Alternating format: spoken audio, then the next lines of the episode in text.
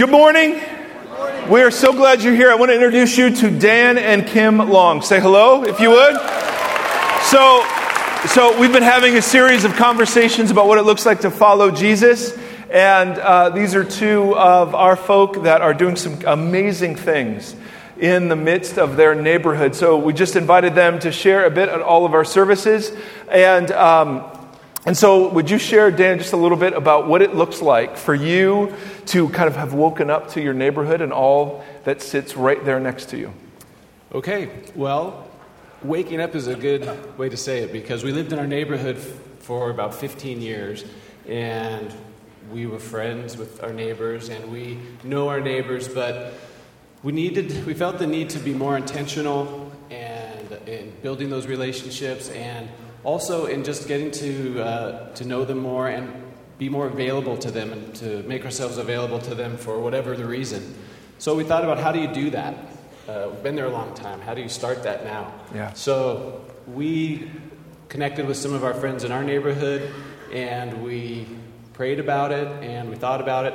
And we decided that we wanted to, for sure, have the kids be a part of this, because it's something that we want them to grow into as well. And so we decided we would just take the hospitality that's in our home that we couldn't fit a whole lot of people into, and take it out into our yard. Yeah. And so we decided to have our first little event in our neighborhood, and uh, have a root beer float night. That's what I'm talking about. Yeah. Anything that involves ice cream. That's right. Sugar, Done. Sugar's good. Sugar's Done. good. So we uh, we went around the neighborhood with the kids. We invite, made personal invitations to everyone in the neighborhood.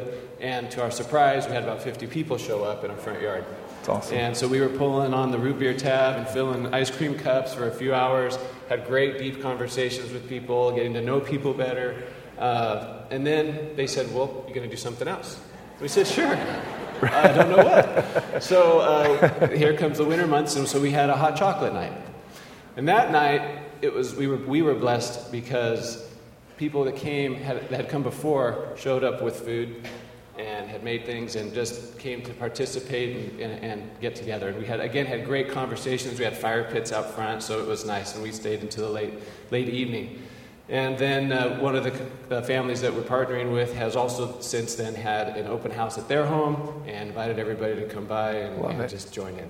What have you seen happen, Kim? What's been what's been going on? What are some things that have borne fruit in the neighborhood?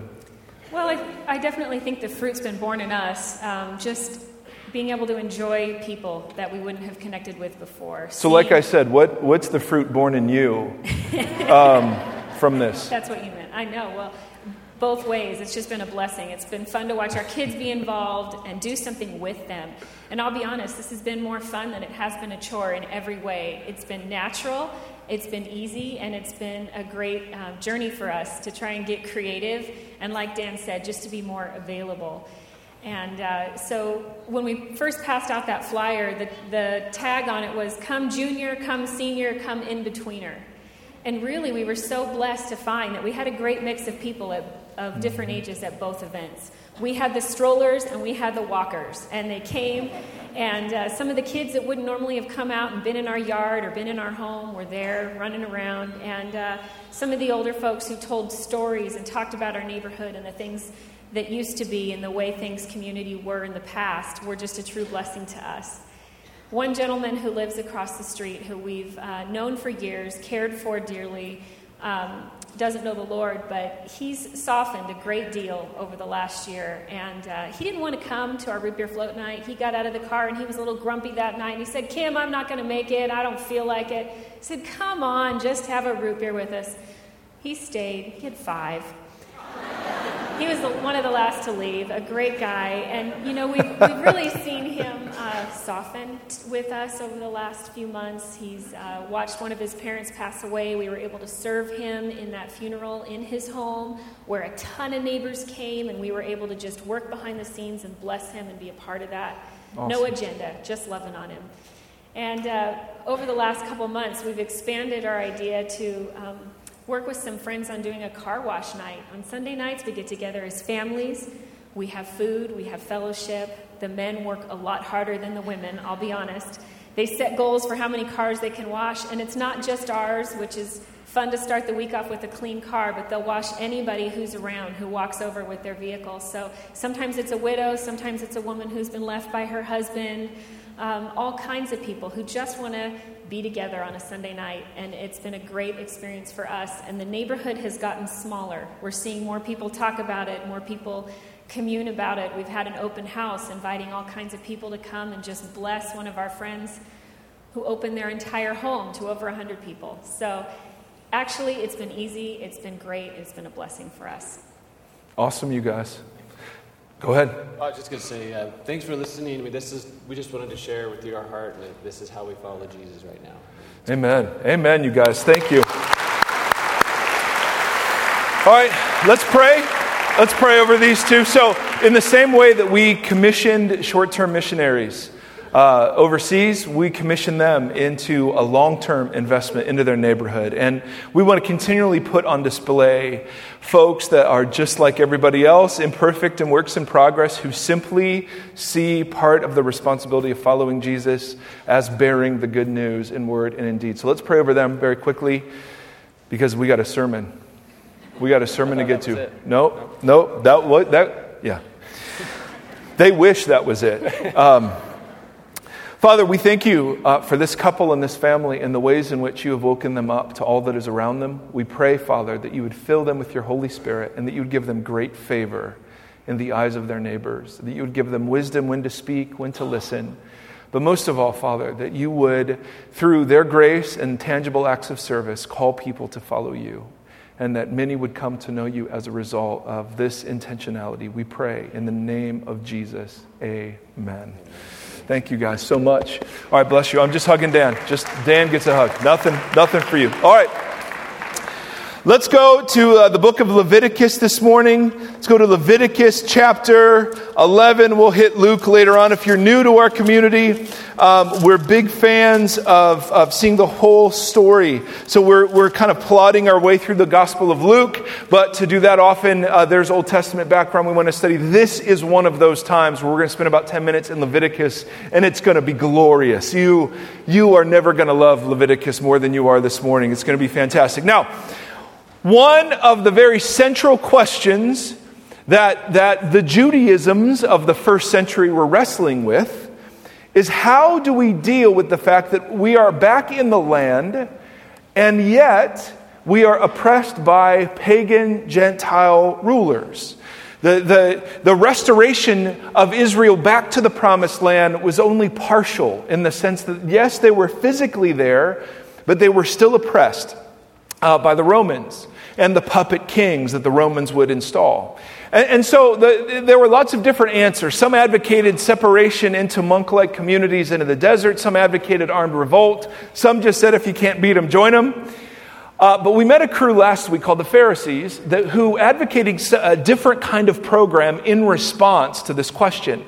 And, and very often in church circles, the Pharisees get typecast as the villains. But the truth is a bit more complex than that. So we want to study a bit of their theology this morning.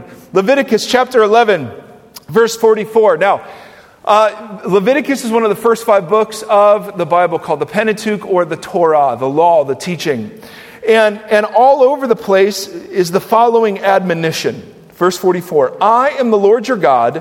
Consecrate yourselves, Israel, and be holy, because I, your God, am holy. So this be holy because I am holy is all over the book of Leviticus. The instructions I'm giving you are intended for you to display holiness in the same way I display holiness. Flip over to chapter nineteen, verse one. This admonition to be holy because I am holy is all over. Here's just another example of it. The Lord said to Moses, speak to the entire assembly of Israel and say to them, be holy because I, the Lord, am holy.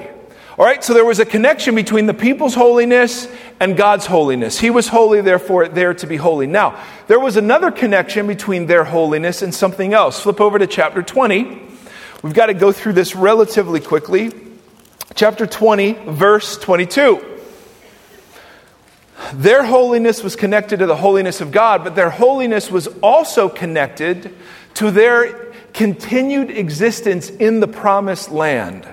So chapter twenty, verse twenty-two. Keep all my decrees and laws and follow them, so that the promised land, this land I'm giving you, will not vomit you out. So why do you keep the commands and decrees? Well, we're holy because God is holy, but there was another reason too. Because if you want to live in this promised land, you have to be holy, lest the land expel you. Okay? So, holy because God is holy, holy in the land. Flip over to chapter twenty-five. The same thing is said there. Chapter twenty-five, verse eighteen. It says, follow my decrees and be careful to obey my laws, and you will live what? Safely in the land. Now, here's what the Pharisees did with this.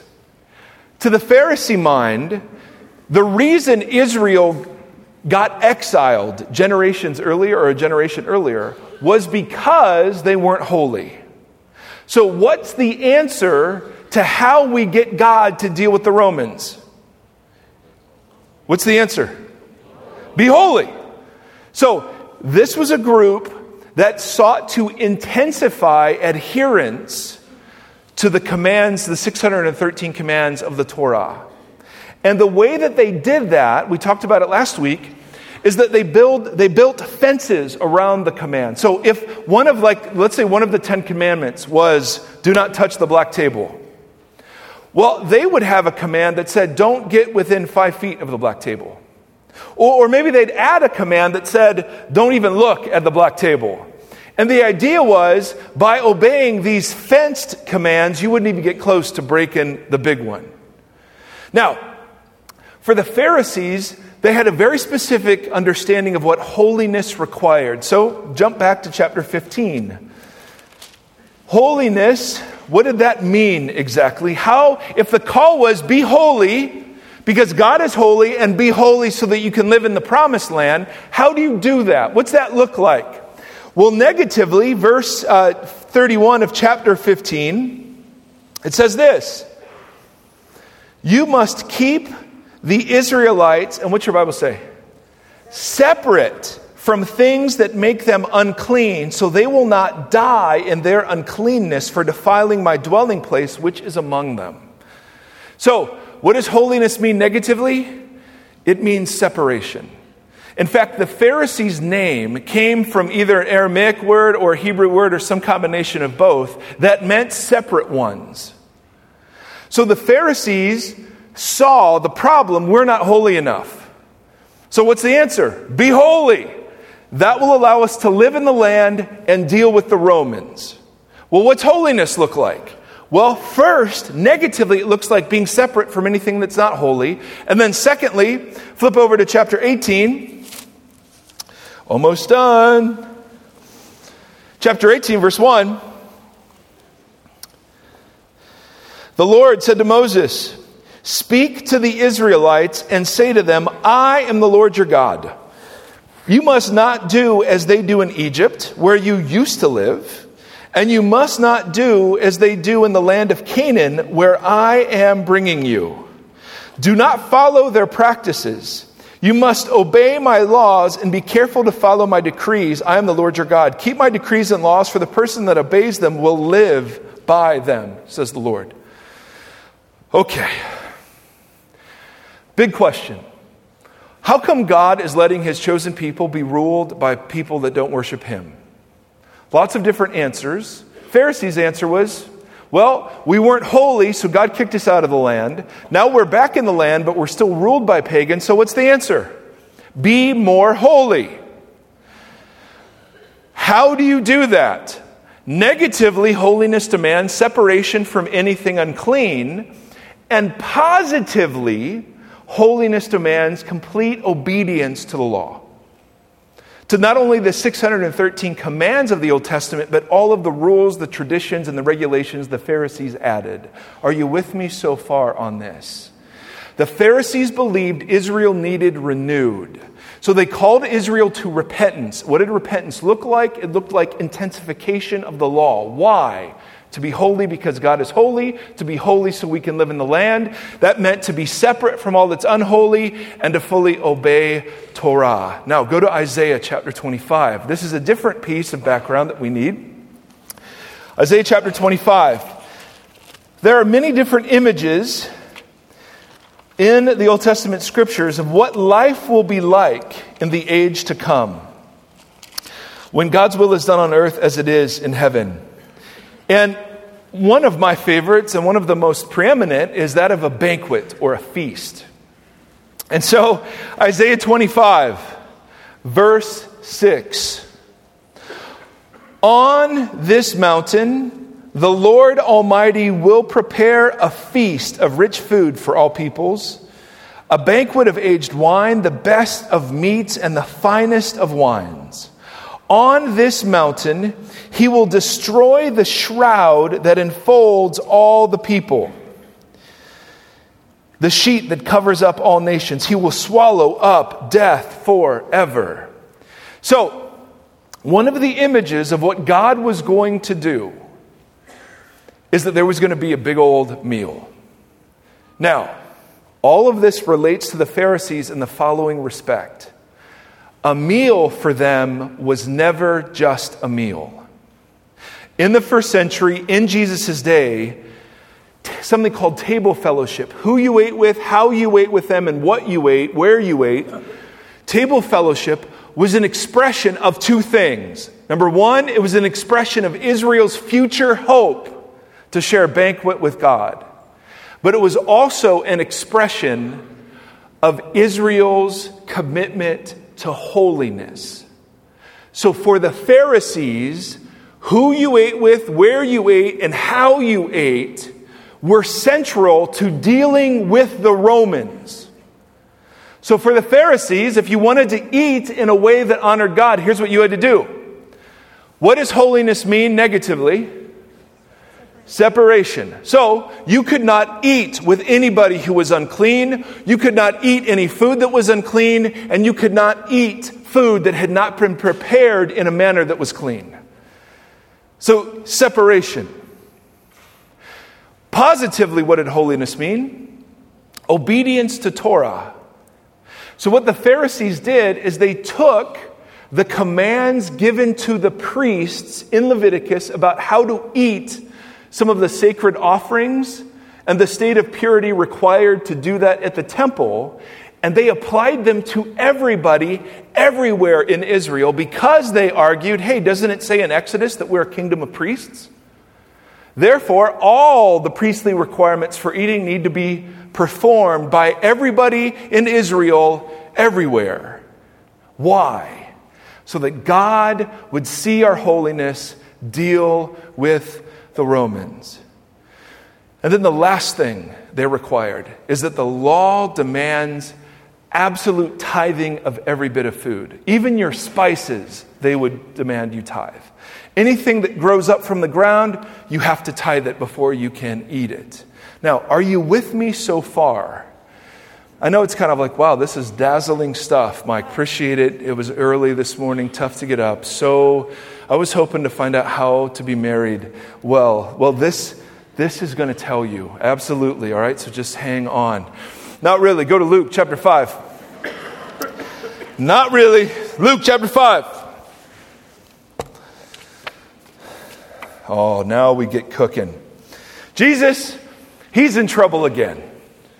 We're seeing, we're beginning to see a theme. Luke chapter five, verse twenty-seven. After this. So what was the after this? Well, last week it was Jesus hearing, uh, healing a paralyzed guy. And this section of Luke is all based around Jesus' inaugural sermon in Luke chapter four, where he announces the program to preach good news to the poor. And the poor is anybody, marginalized, outcast, the misfits, the, the lame, the blind, the sick. I mean, all of the people deemed unfit for the kingdom by the religious establishment. Jesus is running after those folks. So he's casting out demons and he's healing the sick and he touches a leper and he heals a paralytic. And it says, after this, Jesus went out and saw a tax collector by the name of Levi. We know him uh, by Matthew. Saw a tax collector by the name of Levi sitting at his tax booth. Now, We've covered a bit of this. How popular were tax collectors? No. In later rabbinic writings, okay, that we think reflect first century attitudes, One of, one, of the, one of the rabbis argued that if a tax collector enters your home, your home and everything in it is automatically unclean. In fact, tax collecting was one of the seven despised occupation, occupations in later rabbinic Judaism. Because tax collecting meant, a bit of background first, Rome demanded tribute from all of its conquered nations. Rome ruled at this time through Herod the Great initially, and then through Herod the Great's sons. Israel was divided into three or four different territories, depending on how you count, ruled by these different sons. And every time you would take produce or fish or whatever from one territory to another, you had to pay a toll just to go into that part.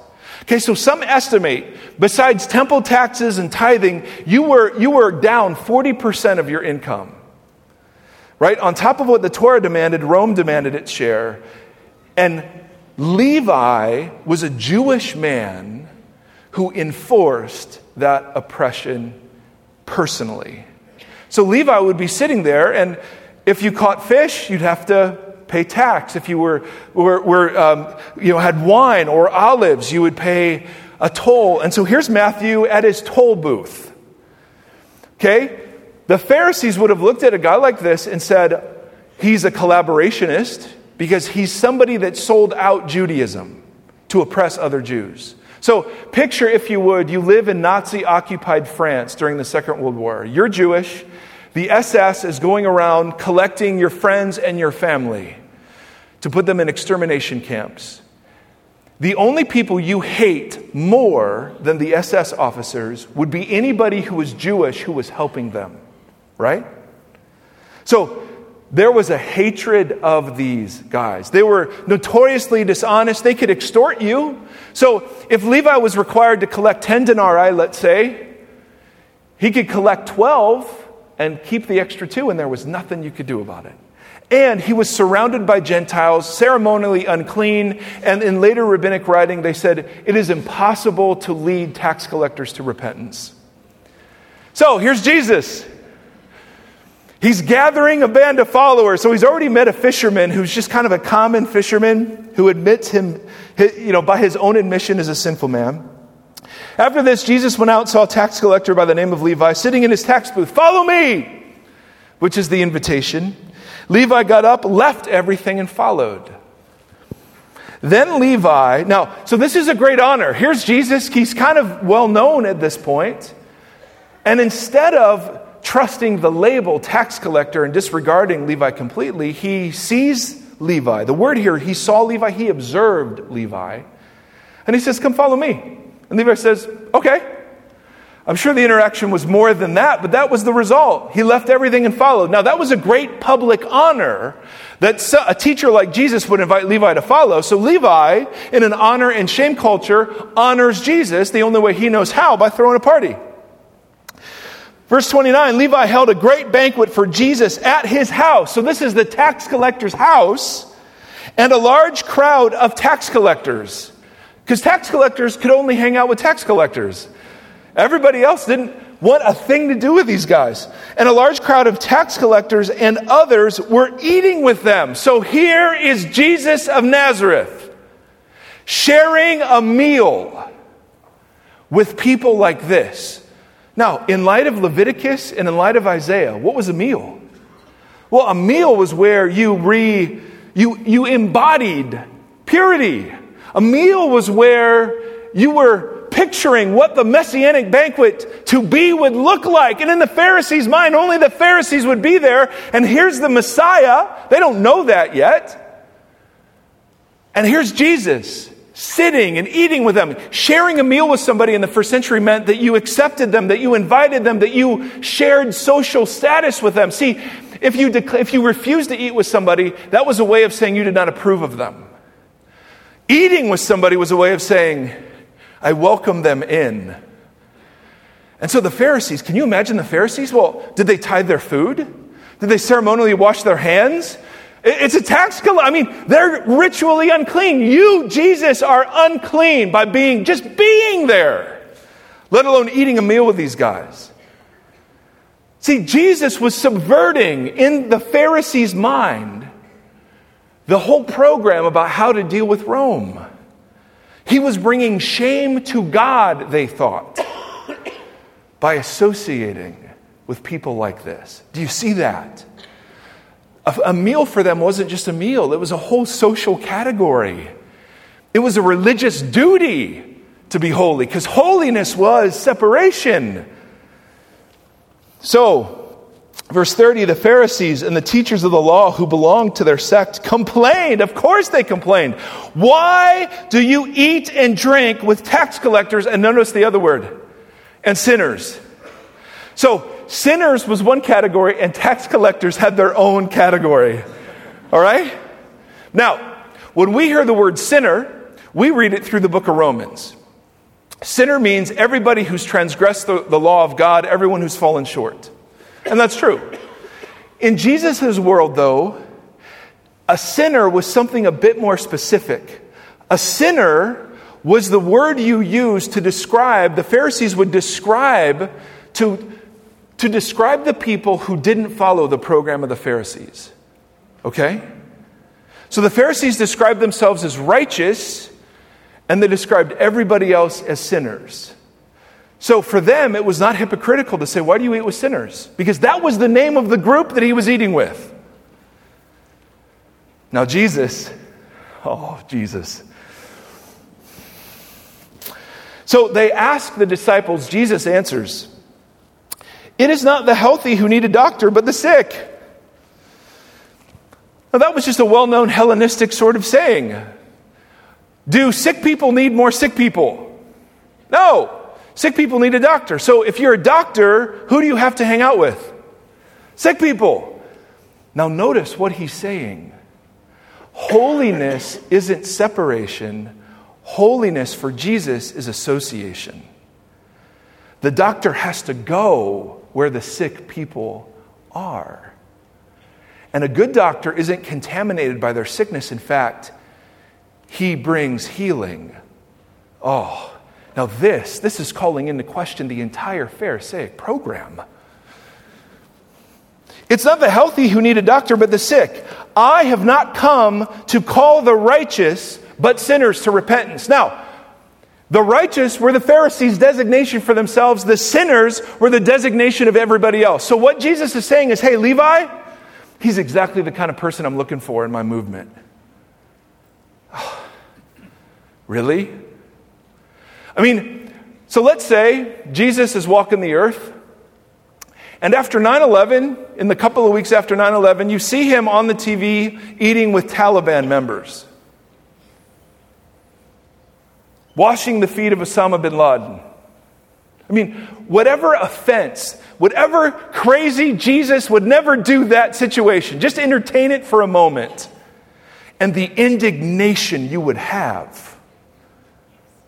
That was what they were feeling towards Jesus. And Jesus looks at him and says, hey, I'm sorry, you're right. Nope. Guys, holiness isn't separation. Holiness is association. And what Luke has been building to is the following point. Jesus is clean, trumps every other unclean. Right? We made this point several times. He touches a leper. It was thought that the unclean infected the clean. That says it in Leviticus. The Pharisees, it's all over Leviticus. If you're pure, the way you stay pure is by not contacting anything impure. And here's Jesus touching impure stuff all over the place and winning. Him not being defiled.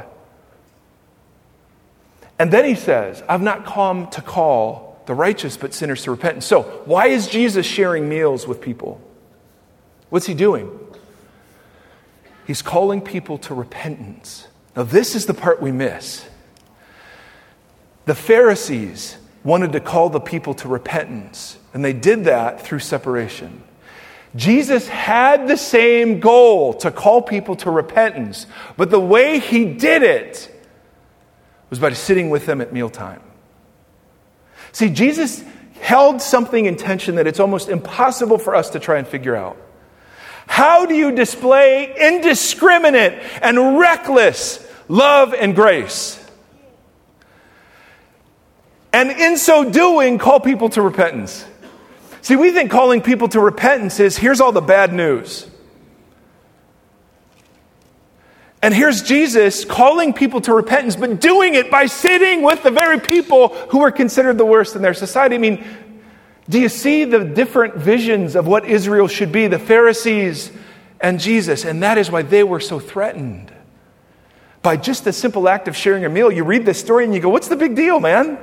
Well, for them, everything was riding on purity. And here's Jesus disregarding all of their traditions. Now, at the mention of repentance, who has been preaching repentance in the book of Luke? Do you remember? John the Baptist. Gold stars for you. John the Baptist. And Cindy, great to have you in the front row again. You, she's been wandering around, and my sermon chi is off whenever you're not right there. Now, John the Baptist preached repentance. And do you remember John's approach to preaching repentance? Hey, you children of snakes, who warned you to flee from the coming wrath? The axe is at the root of the trees. Bear fruit of repentance. Be baptized. Kind of a harsh, imminent judgment sort of thing. So the minute the Pharisees hear Jesus mention repentance, they bring up John. So this next section isn't a, something new. Even though my Bible has a paragraph break and a, and a different topic. No, no, no, no. You brought up repentance, so they ask. John's disciples often fast and pray, and so do the disciples of the Pharisees. But yours go on eating and drinking. See, for John's disciples and the disciples of the Pharisees, repentance looked like fasting and praying and offering sacrifice at the temple and public confession of sin. And here's Levi, who's repenting of his entire lifestyle and throws a party. And there's Jesus. So one of the very interesting dynamics at play is for the Pharisees, repentance looked like mourning. For Jesus, repentance looked like celebrating.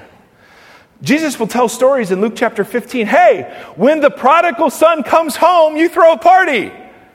When you find the lost coin or the lost sheep, you throw a party. See, following Jesus for you is just this awful burden because he might send you to China or something like that. You're not following the real thing. And so all of this is called into question. So Jesus does a little judo. Yours go on eating and drinking. He says, hey, speaking of eating and drinking, can you make the friends of the bridegroom fast when he's with them? In other words, at a, par- at a, at a wedding, which is more appropriate? Fasting or feasting? Feasting? Well, the bridegroom's here. Everything you've been fasting for and yearning for for generations is in your midst. There will be a time to fast, but it is not now. And then he tells them this really confusing parable. I'm sure they understood it, but no one tears a piece out of a new garment to patch an old one. Otherwise, they will have torn the new garment, and the patch from the new one will not match the old one. In other words, you ruin them both. If you cut a hole, if you're trying to fix a hole in an old pair of pants, you don't take new pants, cut them up to try to fix the hole. It won't match. Similarly, no one pours new wine into old wineskins. New wine is still fermenting. Old wineskins are brittle and not flexible and can't accommodate the expansion. Otherwise, the new wine will burst the skin. So if you put new wine into old wineskins, you ruin both. If you take a patch of a new garment and put it on an old garment, you ruin both. The wine will run out, the wineskins will be ruined. New, no, new wine must be poured into new wineskins, and no one after drinking old wine wants the new, for they say the old is better. Now that makes total sense, doesn't it? Now, there's a lot of debate over what in the world is Jesus saying here. Because when it comes to wine, old is better, right? So is he making a judgment on the old or on the new? And there's all kind of things that and guesses that we make. But here's my best attempt. The context is the Pharisees complaining at the kind of table associates Jesus is inviting. and fellowshipping with. And so I think what Jesus is saying, the point of the parables is that there's an incompatibility between the new and the old. Right? Because the new wine doesn't go with the old wineskins, and the new garment doesn't work with the old garment. And I think what he's saying is the Pharisee program of holiness through separation simply cannot accommodate the thing that Jesus is doing by summoning sinners like Levi to be part of the movement. In order to follow Jesus, in other words, you're going to have to abandon the old wine, which you think is better, in order to embrace this new thing that God is doing. Now, people would disagree with that, but I think it fits the context. Now, question becomes, why does any of this matter? Couple of thoughts. First thought, the Pharisees and Jesus had competing visions for how to be the people of God. Would you agree? Okay, four of us are in cahoots. We now, in American culture, as we perceive America to grow in darkness, we now have competing visions for how American Christians should be American Christians. And, and it seems to me that there is a, a, a party that advocates separation, and there is a party that advocates association. Because it seems to me there's a really interesting dynamic at play in the American church where we're answering, what does it look like to be the people of God when we're not in power, whatever that looks like, or favor? And in the Jewish discussions of Jesus' day, do we withdraw? Do we use political means? Do we collaborate?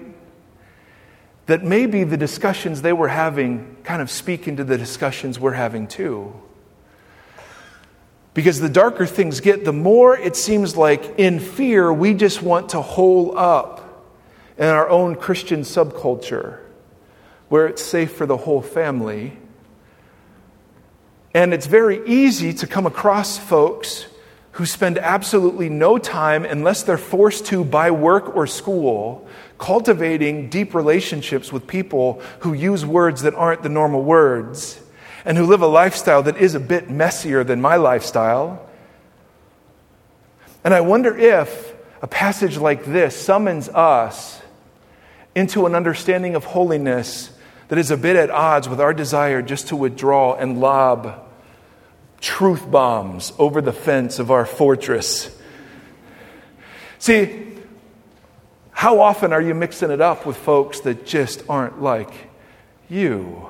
What I love about Dan and Kim's story is it's the extension of hospitality in an indiscriminate way. How do we call non-Christians to repentance? How do we do it? Do we withdraw and just throw things at them?